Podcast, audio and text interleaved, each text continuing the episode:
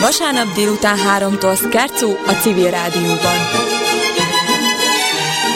A muzsika művelőivel, a film és az irodalom alkotóival beszélget Bara Péter a Civil Rádió Szkercó című műsorában. Vasárnap délután 3-tól Szkercó az FM 98-on.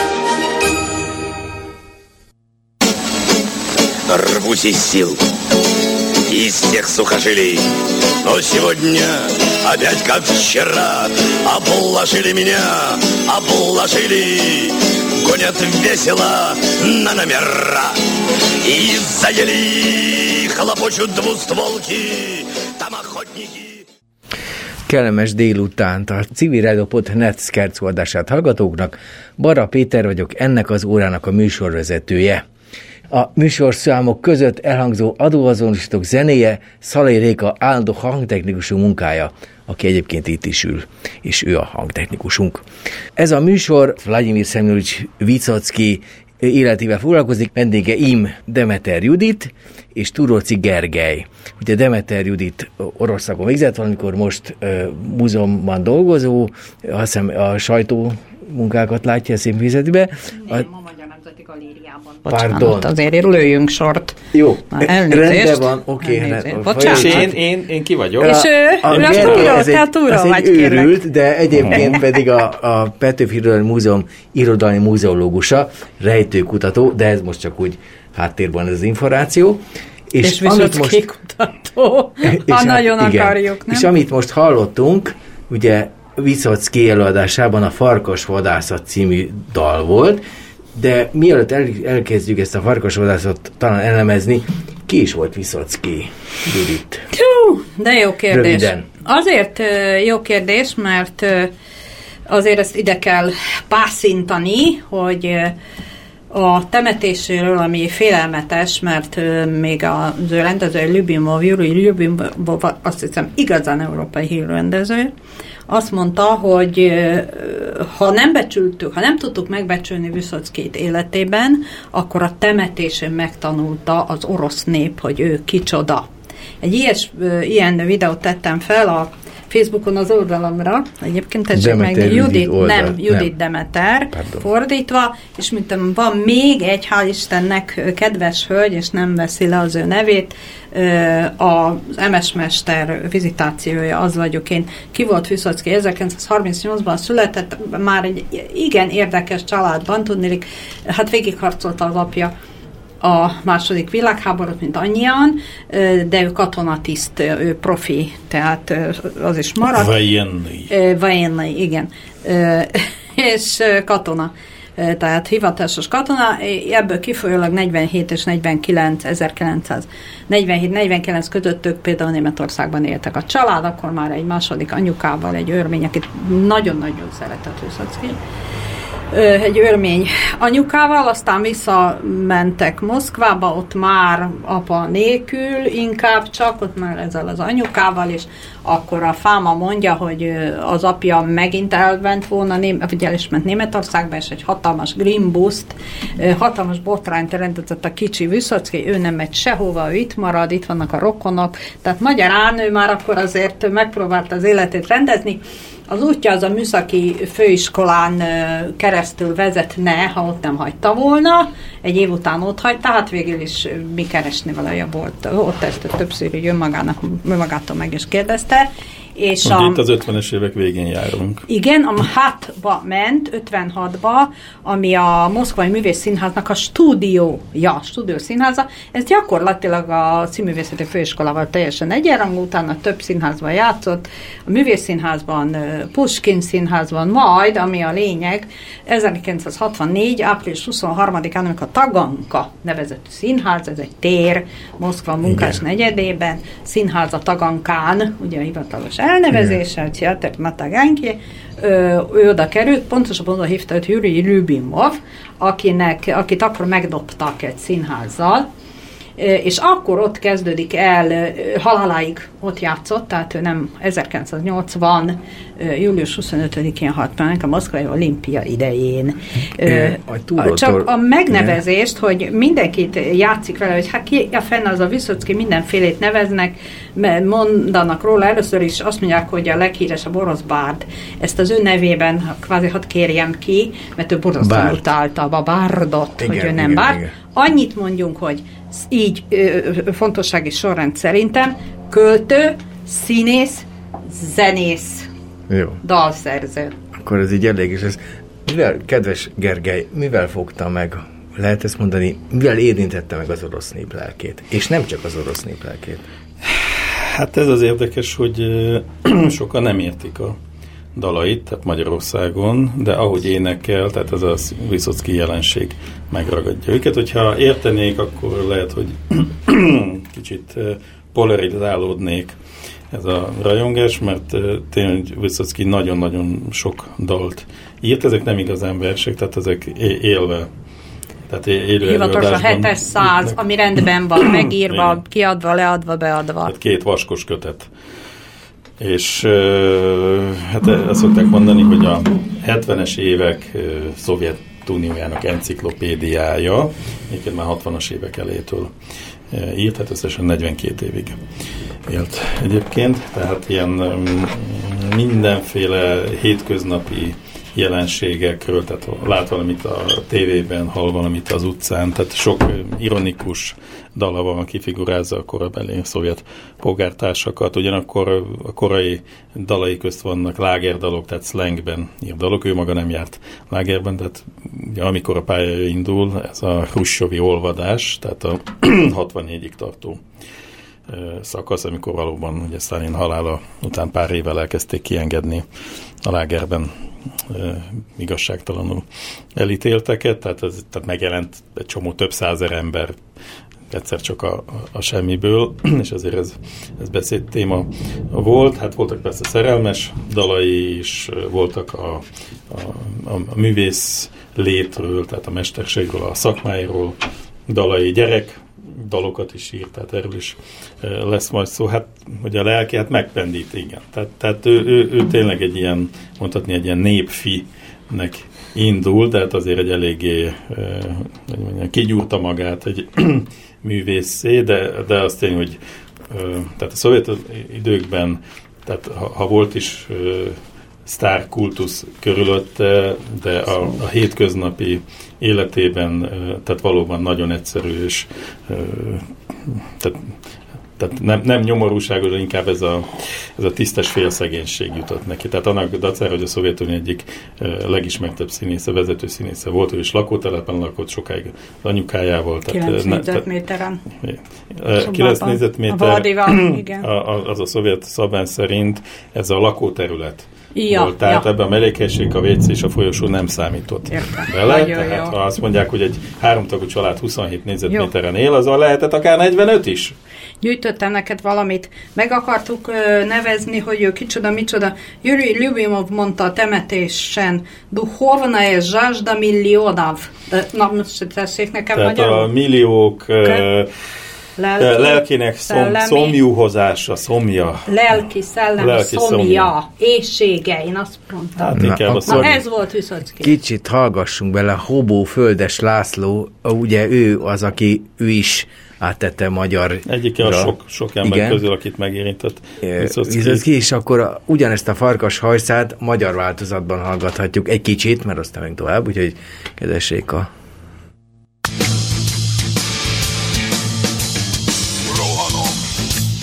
majd beleszakad De ma megint, akár csak tegnap Körbe csaltak minket, törbe csaltak Azért szól itten közbe a csapos, mert hogy a múlt adásban mi leadtunk egy dalt, azt mondtuk, hogy farkasvadászat. A címe teljesen világosan vadászat helikopterekről. Ugye túra akkor mondta is, hogy körülbelül Ez miről van szó. Ez egy konkrét év. 1978-ban írodott.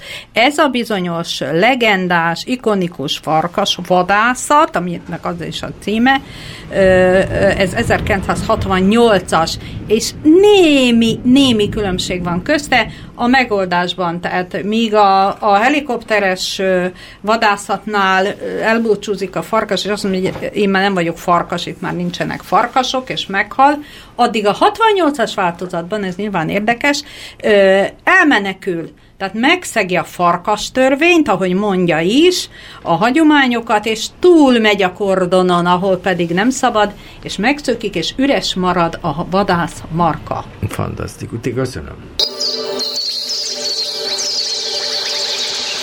Civil Rádió. Egy kis nyugalom.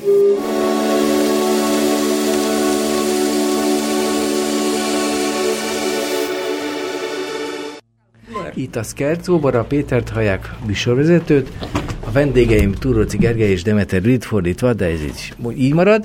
Mesék. Alice Csodaországban. Légy akkor Hát azt hiszem mindketten szeretjük.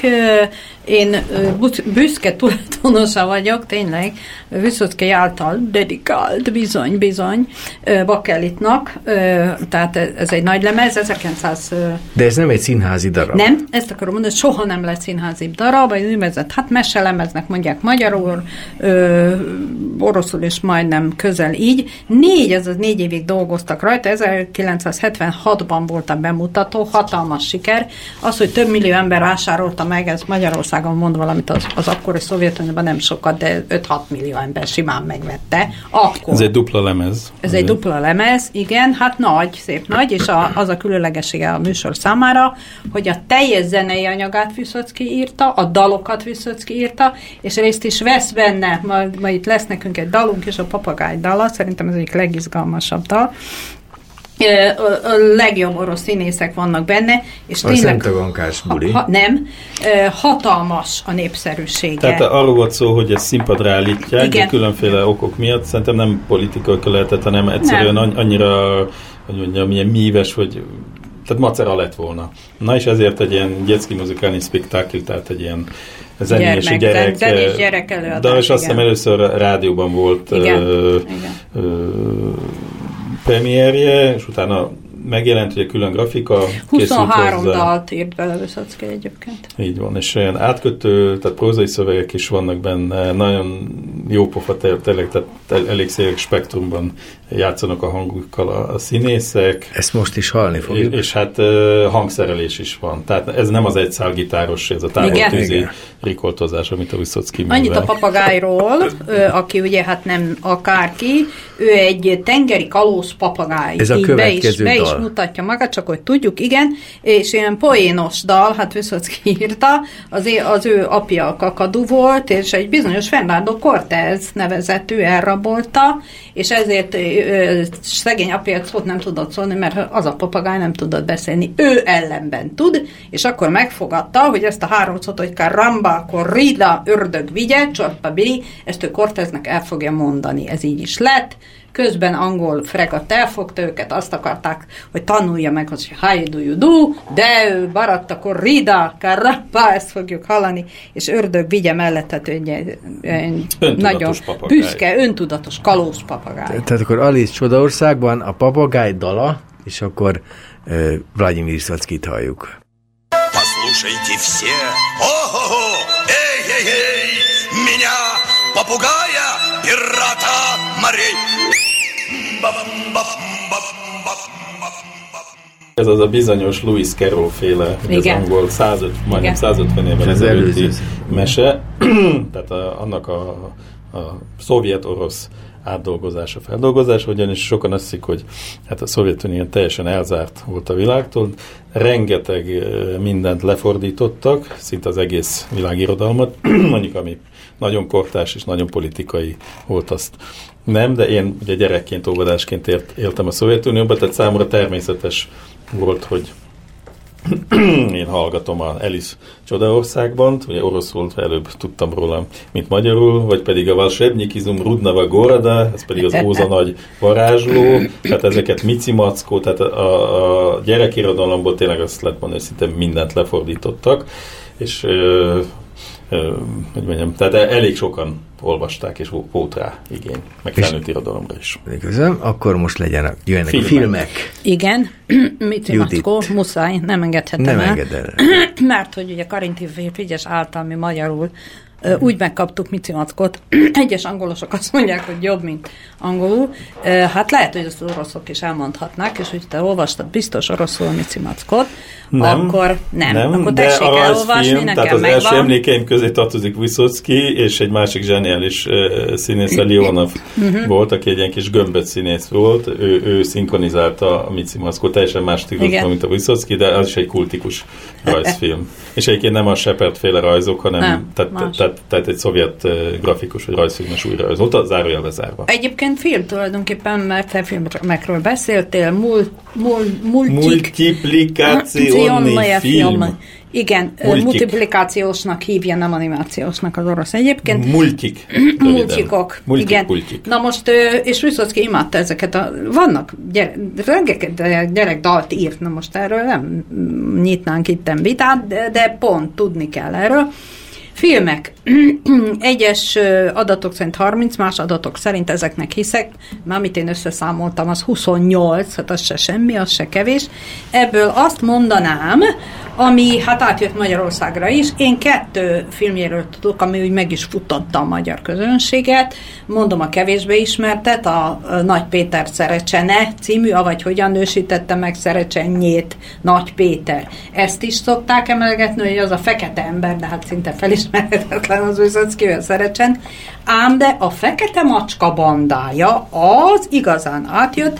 Ez egy tévés, egy kis minisorozat. Nem minisorozat, az egy rend, rendes hosszú. Hát Hát nem mit, azért nem 12 rész hát volt, nem, hanem 6 rész. Hat, pontosan 6 részes, hmm. a Fekete Macska bandája. Na most azért is izgalmas, mert ö, ö, nem mindig sikerül azért, bár ugye tudjuk világbajnokok a magyar szinkronisták, fordítók, nem mindig sikerül a, a címeket lecsapni igazán jó. De olyan hülye de... címe volt ö, oroszul is szerintem, hogy, hogy magyarul hogy nem. nem, nem Места встречи изменить nyiljá. A találkozó helyét megváltoztatni tilos. Na most, most aki nem látta, igen, egy aki egyébként úgy mondják az oroszul, mész a találkozó helyet, tehát így emlege, ők se hülyék, vagy, mint Fekete Macska bandáját, tudni, hát arról van szó, a filmben elhangzik, hadd védjem meg, ez a találkozó helye, mindegy, úgy indul, hogy, hogy és úgy is kapják el a bandát, hogy a találkozó helyét megszervezik nekik, azért ez a címe, hülye cím. Miről Nem szól? ezért, bocs, ez megjelent magyarul, krimiként, és már akkor így fordították, hogy a Fekete Macska bandája. Igen, az eredeti címe nem ez egyébként, bocsánat, hadd tromfoljak rá, hanem a Mila Szérdia megbocsátás, hát, ugye? Kora, érat, igen, a, ma meg, igen, a könyörületesség kora, és ez is elhangzik a filmben egy hosszú filozófikus beszélgetés során, de hagyjuk. Elég sokszor láttam, tehát a Fekete Macska bandája 78-79-ben készült el végül is, jó sokat dolgoztak rajta, három jelenetet Vysotsky rendezett, Ogyessa, Moszkva, ezek a helyszínek. Azért izgalmas, mert egy olyan korszakáról szól a Szovjetuniónak, amit hát ismerünk, nem ismerünk, olyan sokat nem beszélnek róla. Ez a banda elleni harc ügyosztály a rendőrségen, azt vezeti Vysotsky, Zseglov, igen, tehát a háború után, pontosabban még a, a tart is a háború, tehát háború, végi háború utáni Moszkva, ami félelmetes, hát mint körülbelül Budapest volt, csak nagyobb méretekben, és ha kell, még véresebben, és ezek a bandák teljesen átvették az uralmat. És az akkor frissen megalakuló rendőrségnek a legfőbb feladata az volt, hogy ezeket hát ölnek, rabolnak, fogjul ejtenek, zsarolnak, tehát félelmetesen tehát a erőteljesek. halásznak, ez valóban. Hogyne? Így volt, nálunk voltak ezek a vetköztető. De a, a, meg az R csoport, ha valaki emlékszik. A Hekus Dönci, az kedvencem, mert vele apám is szembe került, Szóval ez a hekus döntés időszak, aki olyan öreg, mint én, vagy még öregebb, azt tudja. De Pedig te ezek, nem vagy öreg. Ezek, köszönöm, ezek ez félelmetesen erő. Tehát így gyakorlatilag a, más, a főszereplője Vyszacki, a második főszereplő elég rendesen, az a fiatal katona, aki haza, éppen frissen potyan ki, tehát jön haza egy sérülés folytán a háborúból, és rögtön kinevezik ide, és rájön, hogy, hogy szinte egy az egyben ugyanez a harc folyik nagyon félelmetes erővel mutatja be a korabeli Moszkvát, tehát szociológia, szociográfia, amit csak akarunk. Nagyon jók a színészek, annyira jók és annyira ismert, hogy egy-egy jelenetet külön kiharap a YouTube, és azokat külön benyomkodja, ugye, ahogy a nagy filmekből szokás, és ez se véletlen. De tovább kéne menni. Igen, és megyünk tovább. Tehát Magyar azért, kapcsolat.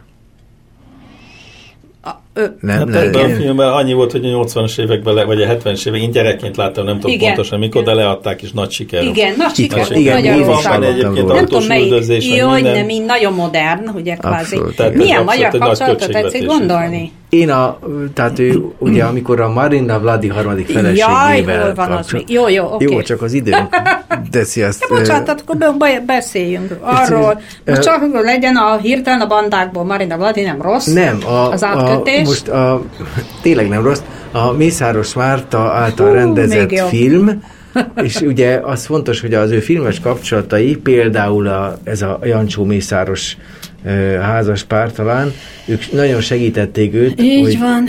és ö, ezért ebben a filmben ő kapott, ez az Ők ketten című film. 1977. És- Eh, 1976-ban, amikor a Taganka itt volt, akkor eh, formálódott ez igazán ki. Márta akkor nyert, eh, már Mészáros Márta akkor nyert erre pénzt, paripát, fegyvert.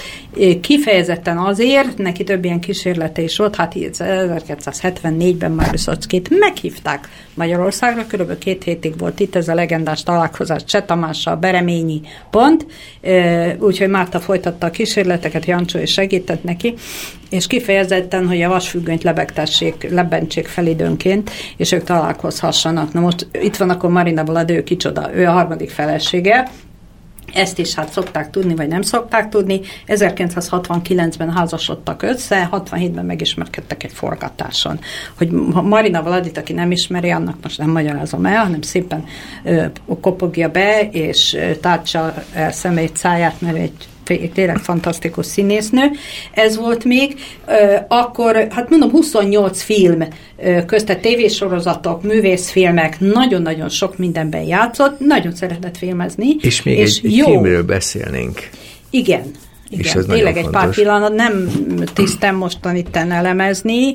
Ö, ahogy az előbbi túróval fordítottuk, hát a, az orosz nép lelke volt viszont ki röviden, hogyha Lubimova főrendezője ezt mondja, akkor így volt.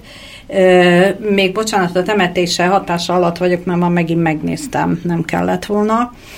Ez a film az általam hát ismert, tényleg legrészletesebb film. A te, rengeteg film készült, annak ellenére, hogy nem nagyon volt azért szabad fotózni, meg filmezni, hát a külföldiek filmeztek. Ezt oroszok csinálták, felhasználva a végén hatalmas és óriási köszönetet mondanak Magyarországtól, mit tudom, Új-Zélandig, az összes létező filmes táboknak, akik a felvételeiket átadták. lehetős Ez egy orosz film, egy Rákursz nevezetű, orosz ilyen művészeti egyesület, alkotói egyesületnek a filmje, aki rendezte azt, hogy jól nézem, Kovanovski, ami nem jelent számomra semmit.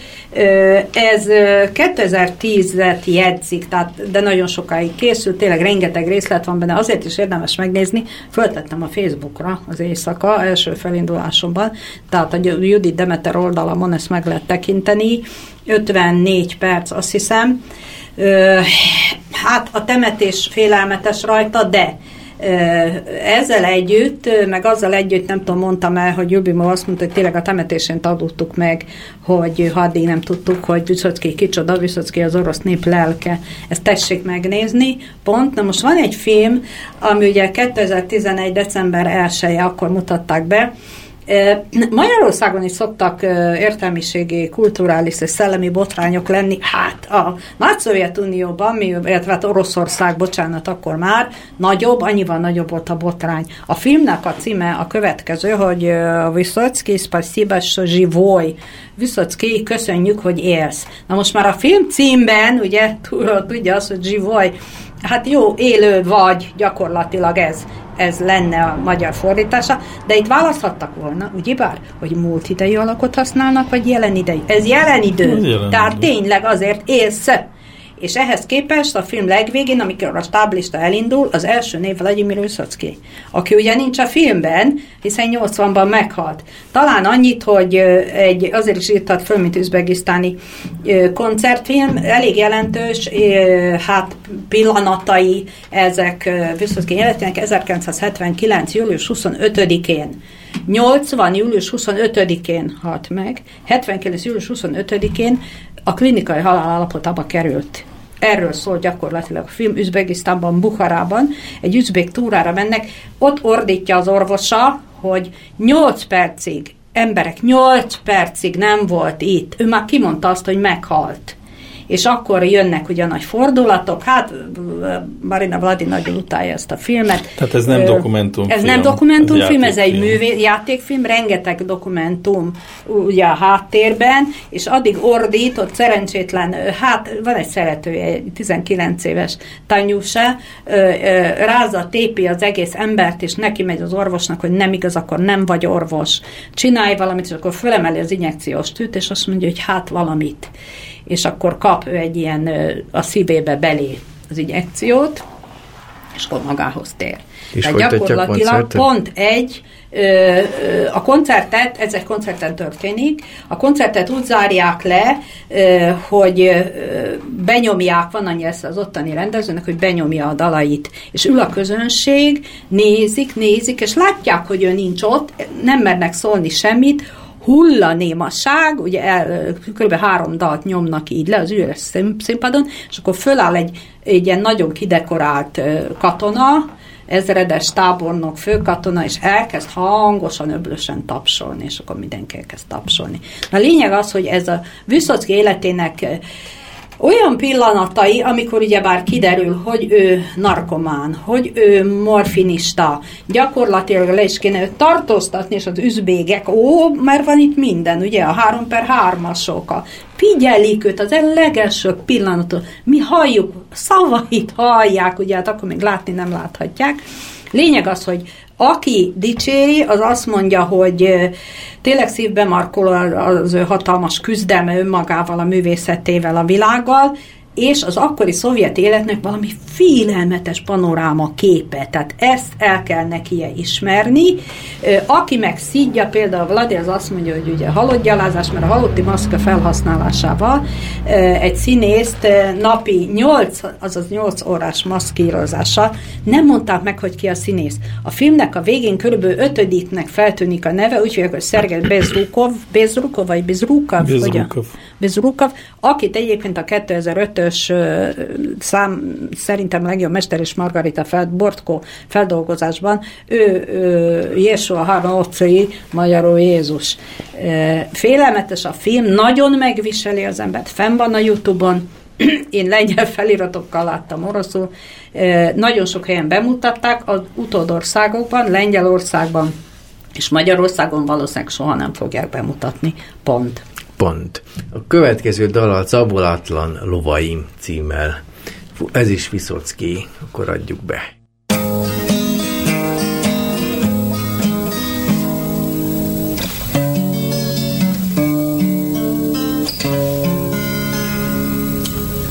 Вдоль обрыва, понад пропастью, по самому, по краю, я коней своих нагайкаю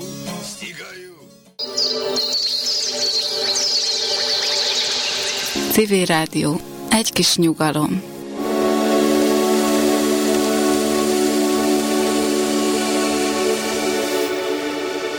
A Skerco műsorát. Vladimir Vizocki a témánk, illetve hát ő, és beszélgetünk most a Taganka színházról. A Gergely ugye öt éves volt, tehát nem volt jelen, de azért hozzászól. És nem jártál a.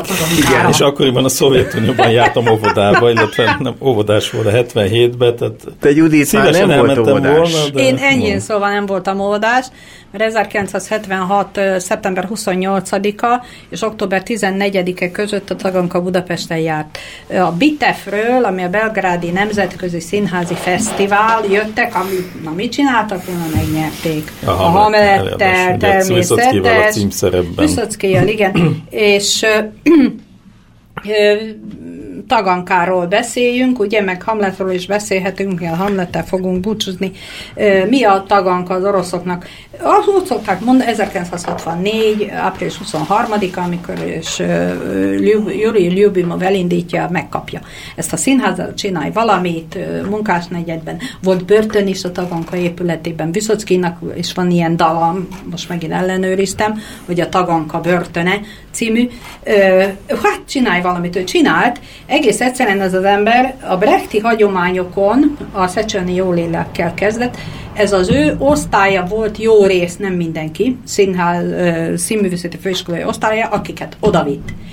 Brechtel kezdtek, ez egy epikus színház volt és maradt is, erősen rendezői színház, Szecsenyi jólélek, de hát szinte az összes orosz klasszikus bemutatták, Gogolt, mint a Puskint, és ugye a bűn és bűnhődést, ezek már kicsiket későbbi, de hát Júri Lübön 1978-ban Budapesten a Vígszínházban is megrendezte. Ez a, mester... taganka, ez, az is egy állami színház volt végül is. De ez egy kis, ez olyan, mint a Betlentéri színház. Igen, tehát a hasonló kicsi. a neve, és nem, nem, nem, nem a város központjában. Nem, nem szint volt. Nem volt magánszínház a szovjet Nem, nem volt semmi ilyesmi. Hát ha minden áron gyúrni akarunk magyar színházakat tagankává, akkor a múltkor nem mondtuk, én beletenném a 25. színházat, ugye kaposváriakat, de a színházi finnyásság tekintetében, mint polgári színházat, akár a Víg színházat is, hát nem véletlen, hogy ott rendezett Lübimov, és ott akarta Taganka fölépni, de nem tudott, mert nem volt forgó színpaduk, ezért aztán az operetben léptek fel. És te pedig tolmácsoltál. Én pedig tolmácsoltam, emel 16 napon, Viszockénak úgy indultunk, de hát nem csak ezért híres ez a, ez a 16 nap, 10 nap, mely megrengette a világot, ugye ez egy Reed dalab, darab, ez 16, vagy Júri Lübimov parafrázis és a Riddel együtt ezt is bemutatták, meg azt, hogy csendesek a hajnalok, ez Vasiljevnek egy teljesen líra, ilyen csodálatos lány katonákat, női katonákat elsíratódját meghalnak a háborúban, németek szépen lelövöldözik őket, nagyon szép, nagyon sok dallal, nagyon lírai, és hát természetesen a Hamlet Debrecenbe is elment a tagonka, ez is hozzátartozik, ahova Hamletet természetesen nem tudtuk viti, csak a két picike színdarabot. Úgyhogy Lyubimovot is interjúvolják, mert egy 1976-ban készült, ugye szaladt a taganka után, akkor, akkor még a magyar televíziónak nem volt más dolga szinte, a kulturális adásnak, mint szaladni egyes színházak után, Bányai Gábor a riporter, és szerintem egy egész pofás 46 percet készítettek, interjúkat. A Hamletből rengeteg jelenet benne van, ez nagyon-nagyon értékes, másról sok jelenetet nem láttam, hála Istennek volt ezek, és fölvették, és ott interjúkat készítenek itt a Feneketlen tó partján, mert itt laktak az akkori sportszállóban, ma flamenco. És egy nagyon érdekeset mond, mi a csuda az a taganka, hogy mi Lyubimov.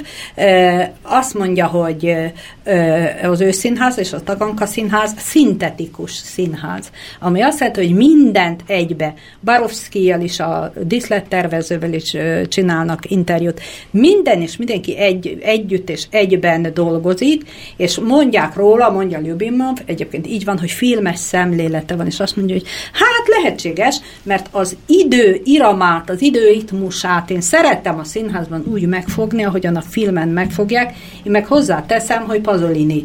Ha valaki, akkor Pazolini lehetne Lyubimov, és ebben a színházban rengeteget kell dolgozni. Ezt mondják, még mire kiformálódik, megformálódik az a bizonyos hm. előadás, a nyelvük kilóg. Tehát... És te konkrétan az előadásban is, tehát a, amikor színpadra állították, itt abba is dolgoztál, vagy pedig idézőben csak a hétköznapok? mindenütt, nem. Állandóan, nem mentem haza. Volt, hogy itt aludtam a, a kis szállodában, mert hát tolmácsolni nem lehet 8 órában, nekem már pont a taganka elől fogok én hazaszaladni. Tényleg nagyon jó viszonyba keveredtem velük, csak annyit még a tagankáról, hogy ez, ez egy tragikus történet. Ugye 1984-ben Lyubimov főrendező úr, ugye nem egy, hogy 80-ban meghalt Viszocki, de 84-ben Lyubimov főrendező urat mert kinyitotta a száját, ugye hőbörgött, ahogy a magyarok 56-tal kapcsolatban mondták, a Londonban jól elnyilatkozta magát, mondott három súlyos mondatok a mondatot, amiből ugye nagyon elege volt már, a úgynevezett szovjet kulturális vezetésről és irányításról. Már onnan ő nem is nagyon jött haza, mert az Oroszországban, mert menet közben megfosztották. Nem elég, hogy a tagankáról azonnal kirúgták, hanem megfosztották a szovjet állampolgárságától. Tehát haza sem nagyon mehetett, úgyhogy ez a tavanka életében egy akkora tördöfés volt, amit nem éltek túl. Megvesztegettek minket mindenkit. Efrost Zalatuhin nevű zseniális színészt, Viszocki barátját kinevezték, bele is halt. Egyébként a színház azonnal nem ketté szakadt, hanem egyszerűen szétforgácsolódott. Kettő is lett belőle egy idő után, és aztán teljesen hivatalosan 2011-ben, majd közben visszakaptak 1989, visszament a Szovjetunióba, visszakapta az állampolgárságát, Lubimov, magyar feleség 1976-ban ismerték meg Konc Katalinnal egymást, aki a, szintén a tolmács volt, ottan fiúk is született, és 2011 aztán tovább vezette a színházat, hát már nem úgy, mint a viharok után, és aztán 2011-ben lengyelországi vendég nagyon sokat jártak ott, Jó. a lengyelek imádják őket, ott szakadt szét, és tulajdonképpen Igen. akkor semmi meg a jelenleg is játszó. Ez jó, most hamarosan befejezzük a dolgokat, a Hamletről még egy-két szót. Az az előadás, mert abból fogunk most részt hallani, Hobó előadásában. Igen igen. És e, mi is, hát ez a Hamlet, hát, ez a Shakespeare Hamlet, igen. Én Bere, Bereményi Gézát tudnám idézni, hogy azt mondta, hogy tehát Hamletet kb egy évben mit 500-szor színpadra állítanak a világ, azt mondta, hogy ez a rakodó munkás Hamlet, hogy ő, ő ilyet még nem látott, tehát hogy teljesen más felfogás. Hát ugye Viszocki volt a címszeremben, én nem láttam, de ugye el tudom nagyjából de nézd, képzelni, meg, mert fönn van. Milyen. Ha megnézed az oldalamon, akkor most nagyon sok részlet van. Úgy kezdődött, hogy Viszocki ült a színpadon, csak hogy érezzük, ez, hogy miről hallunk, van szó. Ez a dal lesz a hobótól?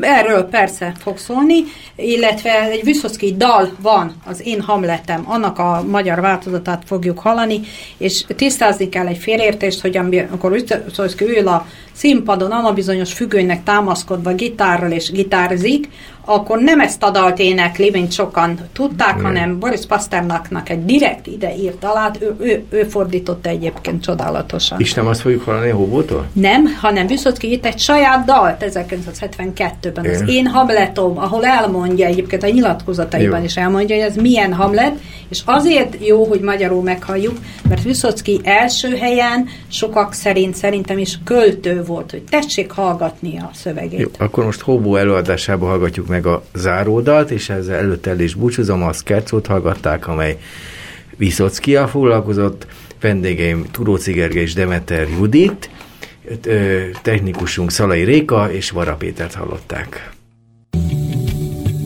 Bűnben nem vezettek engem úgy, ahogy kell. Izzadtan, reszkedve a nászányon.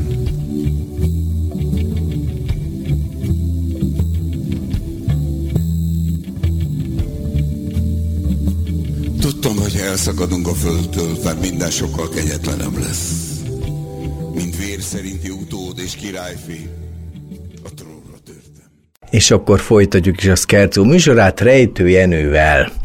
És Túruci Gergely vendégem, aki, mint mondtam, rádiónk rendszeres munkatársa, és az orosz rock muzsikának De. egyik bemutató, és hát eléggé őrült, hogy volt itt már videó, akkor hát te már két könyvet is publikáltál, és rengeteg kiállítást láthattunk, hát nem biztos, de kettő-három biztos, hogy volt. Amit én láttam, az két kiállítás volt, és ezen kívül is még. Volt vagy 15 kiállítás. Akkor én 17-et biztos nem láttam, vagy 13-at biztos nem láttam. Jó. Az első ki, ö, könyved ugye az volt, hogy a, a megkerült, az Nem, ellopott az tragédia, tragédia, igen, és az, a második volt a megkerült tragédia, az 2015 volt az első, és igen. 2019 a második. Nem, 16 a második. Pardon, ezt teljesen eltájoltam magam. Viszont, ugye hát akkor rejtőjenről mindent Szinte mindent tudsz már. Hát még nem mindent, sokkal többet szeretnék tudni, Igen. de tény, hogy sok tényre, adatra bukkantam, Igen. és sok mindenre remélem rájöttem, és sok összefüggést is találtam. Úgyhogy a mai témánk az az életműnek, nem is az életműnek, az életrajznak egy nagyon-nagyon... Picit nagyon, még rólad beszélek, de, hogy a, rólam de egy kicsit, jó. hogy a, a Petőfi Irodalmi Múzeumban Így dolgozol, mint irodalmi muzeológus, és a témádot is rejtőjenő talán. Igen. És átvézeltél már pár igazgatást, és most is ott vagy, és nagyon jó. Igen. Nagyon 99 jó. óta PIM-ben dolgozom. Akkor most végre neked átadom a szót. Na szóval rejtő Jenő, akiről rengeteg a legenda, mondhatni egy átlag olvasó, még a rajongó olvasó, és valószínűleg több legendát, mint tényt tud, ha csak el nem olvas a könyveimet, vagy ennél egyszerűbb, ha a Wikipédia szócikket átfutja, mert ezt, azt is, azt te is én írtam, én átírtam, és azóta is bővítgetem, de abban egy jó Nagyon összefoglalás alapos. van, illetve, és ez szintén a kutatásnak egy érdekes része, ez a soha véget nem érő rész, egy adott életműnek az utóélete, leágazása, illetve egy szerzőnek, vagy akár egy műnek a kultusza.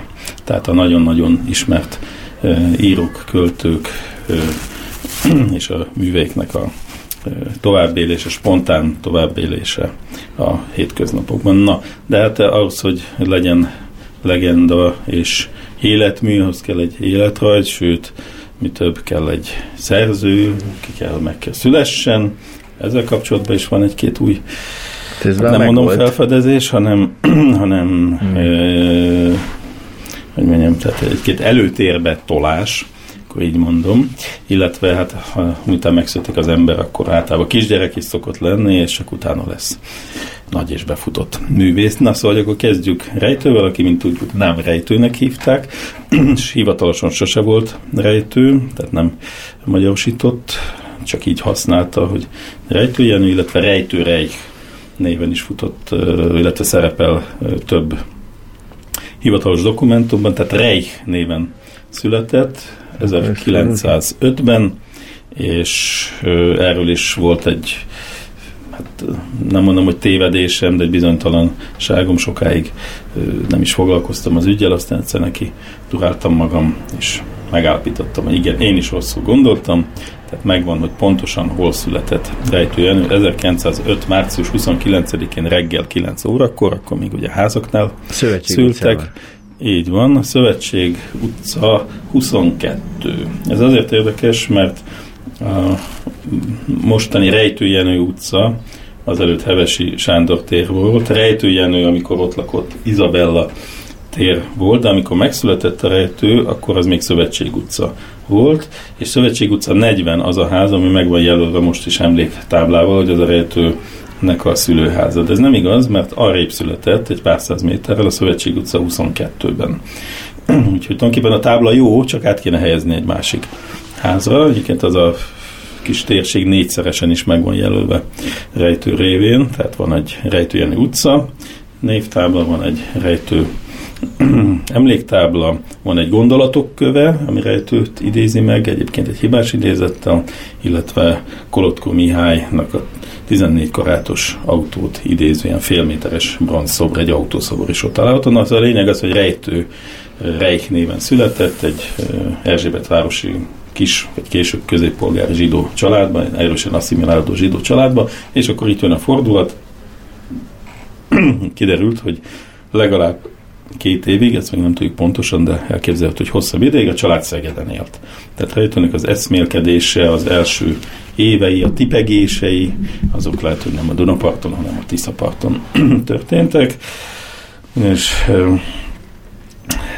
1905-ben született, és 910-11 táján még biztosan ott lakott a család. Fönnmaradt egy fénykép, az első fénykép rejtőről, illetve Reich családról, az 911. augusztusában készült Szegeden, egy ilyen képes levelezőlapnak van kiképezve, és egy szomorú adalék, és erről tényleg az elmúlt négy-öt évig semmit nem tudtunk, hogy ugye hárman voltak fiúk, három fiú testvér, öt év alatt három fiú született a családba, és volt egy negyedik testvérük is, kis Kornélia, aki két és fél éves korában meghalt Vörhenyben, Skarlátban, és ez viszont Szegeden történt.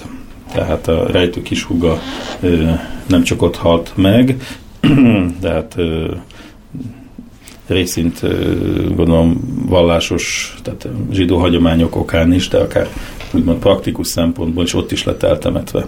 Tehát ezt még ki kell kutatni, hogy van esély, hogy megvan a sírja, de a sír helyszám, tulajdonképpen a parcelláról tudjuk, hogy merre felé kéne keresni, csak hát azóta ugye eltelt már 115, majdnem tudom, 110 év, meg volt egy-két világháború, meg rendszerváltás, városátépítés, stb. Na szóval, hogy, ugye egy ember életében nagyon fontos az első esztendők. Tehát, hogy, hogy az ember a csecsemő kora, vagy pedig az, hogy amikor már ez járni, meg beszélni ilyesmi, hogy hogy szocializálódott, milyen családban él, milyen hatások érik. Még az én esetemben, ugye én, én, én abban a korban, amikor ejtőjenő Szegeden tartózkodott, én, én óvodás koromban a Szovjetunióban éltem, ezért én két nyelvű lettem, magyar és orosz nyelvű, most már erősebb a magyar, az orosz gyengébb, zárója bezárva, szóval az nagyon nem mindegy, hogy az ember egy helyen éli az életét, vagy kisgyerekét, uram, bocsánat, máshova elkerül. Na hát ez az egyik fontos adalék, és a későbbiekben pedig rejtő többször is visszatért Szegedre. Van egy fénykép, ami biztosan, hogy Szegeden készült, ezt azért fontos hangsúlyozni, mert rejtőről nagyon-nagyon kevés fotó és dokumentum maradt föl. Ahhoz képest, hogy a magyar oldalom egyik legolvasottabb írója, nagyon-nagyon kevés az anyagról, és nagyon kevesen foglalkoztak és kutattak. Hát én mondjuk tudom én 10 éve, 15 éve, vagy szorosabb értembe véve 5 éve kutatom, de amikor én elkezdtem, akkor már senki, gyakorlatilag senki nem volt életben, aki ismerette a rejtőt, tehát ez sem igaz, ez is egy szomorú adalék kiderült, hogy a rejtő második felesége, akiről azt lehetett hinni, hogy 88-ban, a 80-as évek meghalt, ő még több mint 20 évig élt, tehát 908-ban született, és 2008-ban halt meg, több mint 100 évig élt, majdnem 101 éves koráig, csak hát ezt nem, tud, nem tudtuk, ez utóbb derült ki, hogy nem a hagyatéka került be a Széchenyi könyvtárba, hanem egy költözés során beadták, de úgy szerepe, hogy a hagyaték.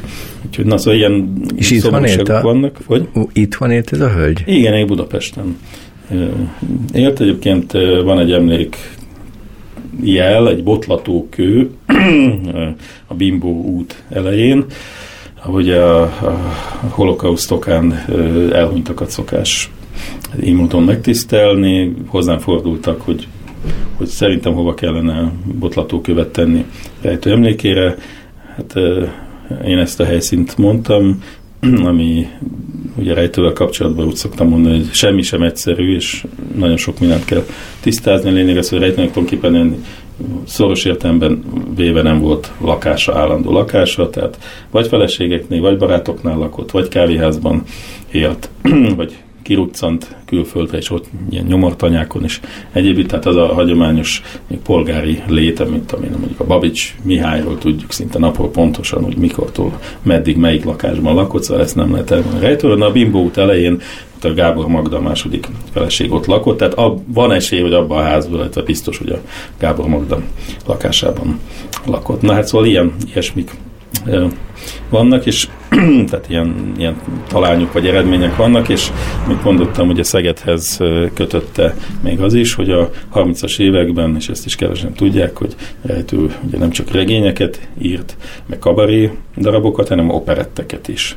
Hat nagy bemutatott operettjéről tudunk, ezeknek a szöveg könyvét írt, és abból kettő Szegeden volt. És az egyik bemutatója után készült az a, az a fénykép, tehát kb. 10-12 fénykép van rejtőről, ami ott a Szegedi eh, Színházban vélhetően. Lementünk Szegedre, beszéltünk a színházasokkal, bementünk a színházba, de teljesen átépítették egy 80-as években, tehát már, már, már se lehet beazonosítani, hogy nagyjából hol volt az az iroda, valószínűleg a, a színigazgatónak a szobájában készült, tehát rejtő Szegeden fénykép, és akkor későbbiekben még a Csongrád megyében hát ilyen kisebb lapban is publikált rejtőjenő, tehát valószínűleg nem véletlen ez a többes szegedi kötődés, úgyhogy a de én feltételezem azt, hogy, hogy voltak emlékei, erről írt is Szegedre, és amikor visszament, akkor valószínűleg a hugasírját is meglátogatta, illetve arra is van utalás, hogy tulajdonképpen bűntudat gyötörte, mivel hogy a betegséget, a vörhenyt valószínűleg tőle kapta meg, tehát Rejtő Jenő fertőzte meg a hugát, aki ebbe belehalt. Most uh, le fogunk játszani egy nót, egy dalt, amit Latabár Kálán ad elő, és ezzel az Egy szokna, egy nadrág című filmből egy, egy, Egy ismert, egy ismert dal, Egy ismert dala. és ugye a, a Vécsei Ernő tánzenekarát fogjuk hallani még. Írásban, szóban, telefonon üldöznek a nők, és egytől egyig azzal gyilkol legyen nő. Nincs más ellenszerem, hát jött kiréteszem, mégis szerettem a következő. Nem nősülök soha, nem nősülök soha, nem nősülök egyáltalán, és nem győz meg a papa, s nem főz meg a mama, sem szület elő, sem szület után, akkor sem nősülök soha, a csoda. Folytatjuk akkor a Szkercő Musrát Rejtő Jenővel, és Túróci Gergelyt üdvözlöm, és akkor téged kérdezek, ez előbb, előző szám alapján Rejtő Jenő házasságéről, hát ez egy plegykarovat lesz, de nem baj. Nem plegyka rovat, hát Ja, pardon. Jó. nem minden célzatosság nélküli nóta volt a nem nősülök soha. Igen. Hát bizony én is azt hittem. De ne, ezt nem Rejtő írta a szöveget, nem, mert sosem Rejtő nem, nem írt dalszöveget, csak ez egy korabeli sláger. Egyébként a Rejtő dolgozott a Latabárral, tehát sőt, a Rejtő által írott Sportszerlem című film arról is nevezetes, a magyar filmtörténeti jelentősége van, hogy abban szerepelt először filmen Latabár Kálmán, ez 37-ben volt, akkor már majdnem 20 éve színpadon volt a Latyi, de filmen ott szerepelt először. Na szóval, hogy ilyen, ilyen kispolgári előrök, hogy elvesszük a feleség, feleségül vesszük a nőt, akivel együtt élünk. Azt hittem, ez nekem simán belefért volna a világképembe, hogy majd a rejtőről felállított világképembe, hogy ezt, ezt nem teszi meg, de azért kiderült, hogy igen, és kétszer is megnősült a rejtő. Ezek elég gyors lefolyású házasságok voltak, hamarabban végére értünk, mint a koronavírus járványnak.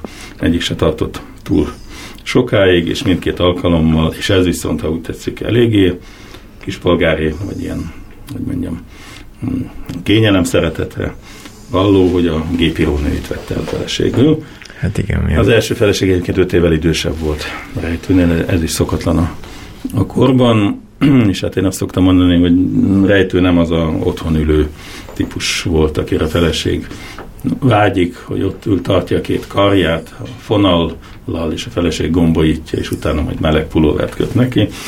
hát rejtő, egyébként jelezzük meg, hogy elég férfias jelenség volt, most már végre előkerült egy fénykép, ahol nem töredékesen, nem ülve, nem bemozdulva, hanem élesen látszik, hogy egy hatalmas termetű paliról volt szó, hogy konkrétan egy fejjel magasabb, mint a többiek, mert 195 centi lehetett, és hát aki bukik a rossz fiúkra, a sebb helyesekre, az, azt a, annak aztán végképp a rejtő lehetett a, az ideája, mert ilyen volt a rejtő, egy elég marcon a küllemi, ma is kimagaslana. Van egy a fotó, tömegből. Karinti, a Igen, rejtő. a Salamon Béla, Igen. de az se jó fotó, mert ott a Nem rejtő jó. háttérben áll, és olyan szögből készült, hogy nem látszik. Egyébként a Karinti maga is 180 centi körülé volt, tehát nem volt egy alacsony, tehát az akkori átlag magasságnál magasabb volt, és a rejtő még arra rátett egy, lapáttal. Van egy olyan kérdésem, hogy ugye én behoztam egy rejtőkönyvet, a három testőr uh-huh. Afrikában, és te is te megnézted, megnézte a technikusunk is, és akkor kiderült, hogy ez, hogy ma már, ugye ez nem nagyon ismert, a, ezek az irodalmak. Nem biztos, hogy ebből általánosíthatunk, de mivel lehetne újra, mert mi, mi még tudunk róla meg, én emlékszem, hát, hogy olvastam a kocsi átsülésén, amikor mentünk, fogalmam sincs én azt szoktam mondani, hogy 10 milliós Magyarország és 12 millió magyarul olvasó beszélő ember közül még mindig van két-három millió ember, aki olvasott rejtőt, úgyhogy nincs veszve az ügy, de tény, hogy megnéztem, hogy ez 65-ben jelent meg az a könyv, ott egy szerény szám van a végén, 122 ezeres példányszám. És összességében van erről statisztika, hogy a szocializmus alatt valami milyen 6-8 millió példányban jelent meg összesen a rejtőkia. Tehát ez elképesztő, elképzelhetetlen. Tehát, hogy már ingyen Bibliából nem fogy ma annyi, mint amennyiért akkor pénzt adtak rejtőért. Hát azért jegyezzük meg, hogy nem olyan egyszerű történet, mert ugyan kiadták már 64-től az Albatrosz könyvsorozatban, így jegyezzük meg az Albatrosz, a Ez magvető, igen, Ez pont az. a magvetőnek a fiók intézmény, a magvető kiadó ma is létezik, de annak idején a kortárs magyar irodalom jött létre, és akkoriban is a kortárs irodalmat kevésbé vásárolták az emberek, úgyhogy részben a krimik, ugye hát a rejtő volt az egyik, a Agatha Christie meg a másik aki ebben a sorozatban megjelent, és eltartotta kis túlzással a az irodalmat. Egyébként érdekes, ha az ember megnézi az Albatrosz, kiderül, hogy ott az összes szocialista országból is vannak kalandos történetek, krimik, tehát volt egy kvóta, hogy kell szovjet krimi, kell román krimi, kell bolgár krimi, meg NDK krimi, na és hát ebbe aztán fényesen, de messze kimagaslott a rejtő, tehát tényleg nem győzték után nyomni és többször kiadni, úgyhogy ez egy elég szép teljesítmény, ez a 100-200 ezeres Beszéljünk egy kicsit a kiállításokról, amik most nem tudom, most nem zajlanak. Én most, most nincs most elmúlt fél évben semmi több rendezvény elmaradt. Reméljük ősszel beindul Van. a szezon, és például november 20-án a Petőfi Múzeumban végre megtarthatjuk az április 1 tervezett, de elmaradt, járvány miatt elmaradt PHD-t, P. Hovár D, azaz rejtőjenő napot. Igen, P. Hovár, igen. Én ugye a, a Holocaust Múzeumban láttam egy nagy kiállítást, és ott mindenféle tablók és tablókon szereplő nem is tudom, karikatúrák voltak ezek, vagy... Ö, ö... Nem, azok a, ez a Páva utcában volt 16-ban, az akkor a, az első kiadású rejtők, tehát nem az Albatrosz könyvek, hanem a rejtő életében megjelent 30-es, 40-es években a, a borítóknak a felnagy, plakát méretű felnagyított másolatai. És most ezen a kiállításon, ami következik, azon mi látható majd? Hát mi, akkor április esén az művekből? Nem, nem, nem, április esén lett volna, lett, egy, de, most... de az nem kiállítás lett volna, illetve egy kis része kiállítás lett volna, mert az Irodalmi Múzeumban lesz, és akkor alkalmi egynapos kiállítást tartozunk.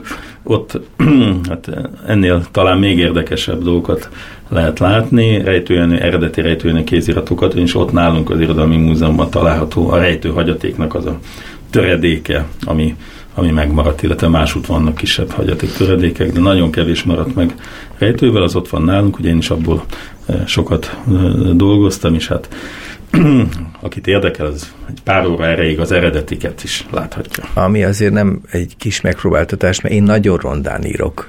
De a rejtő hozzám képest még sokkal rosszabb. Én, én még nálad is rondában írok, és azt is szoktam mondani, hogy sok mindenért vagyok hálás rejtőjenőnek, de az egyik az, hogy még nálam is rondában ír.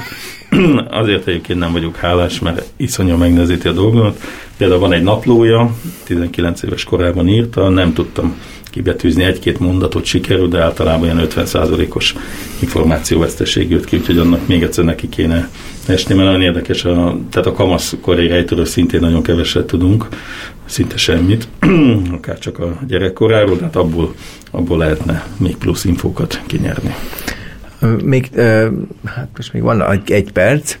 A, a kor, kortársaihoz ő hogy viszonyult? Tehát most hát a nagyon, karintit. ez a úgynevezett kapcsolati háló. Ez nagyon érdekes, hogy milyen intézményekkel és milyen emberekkel került kapcsolatba. Tehát a korabeli pesti szórakoztató iparnak a krémjével együtt dolgozott, a Salamon Bélával, Latabár Kálmánnal, Kellér, Kellér Dezsővel, Honti Hannával operettekben, jó kiadói voltak, tehát a Nova, az mondjuk, tehát nem irodalmi, nem nyugat volt, de nem egy zuk kiadó volt.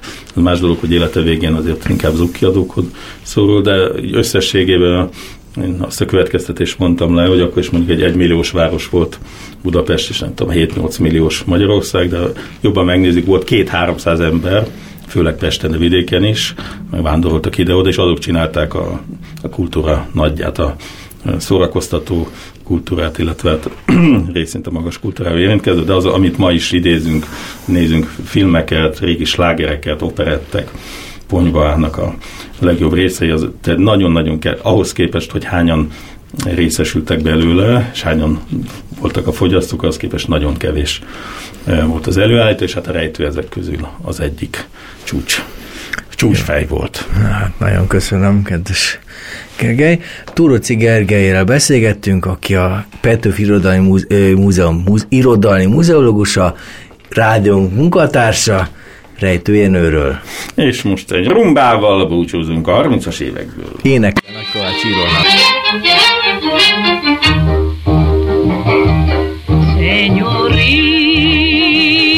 Señorita, te chique chiquita, cubana cubanita, deme tu corazón.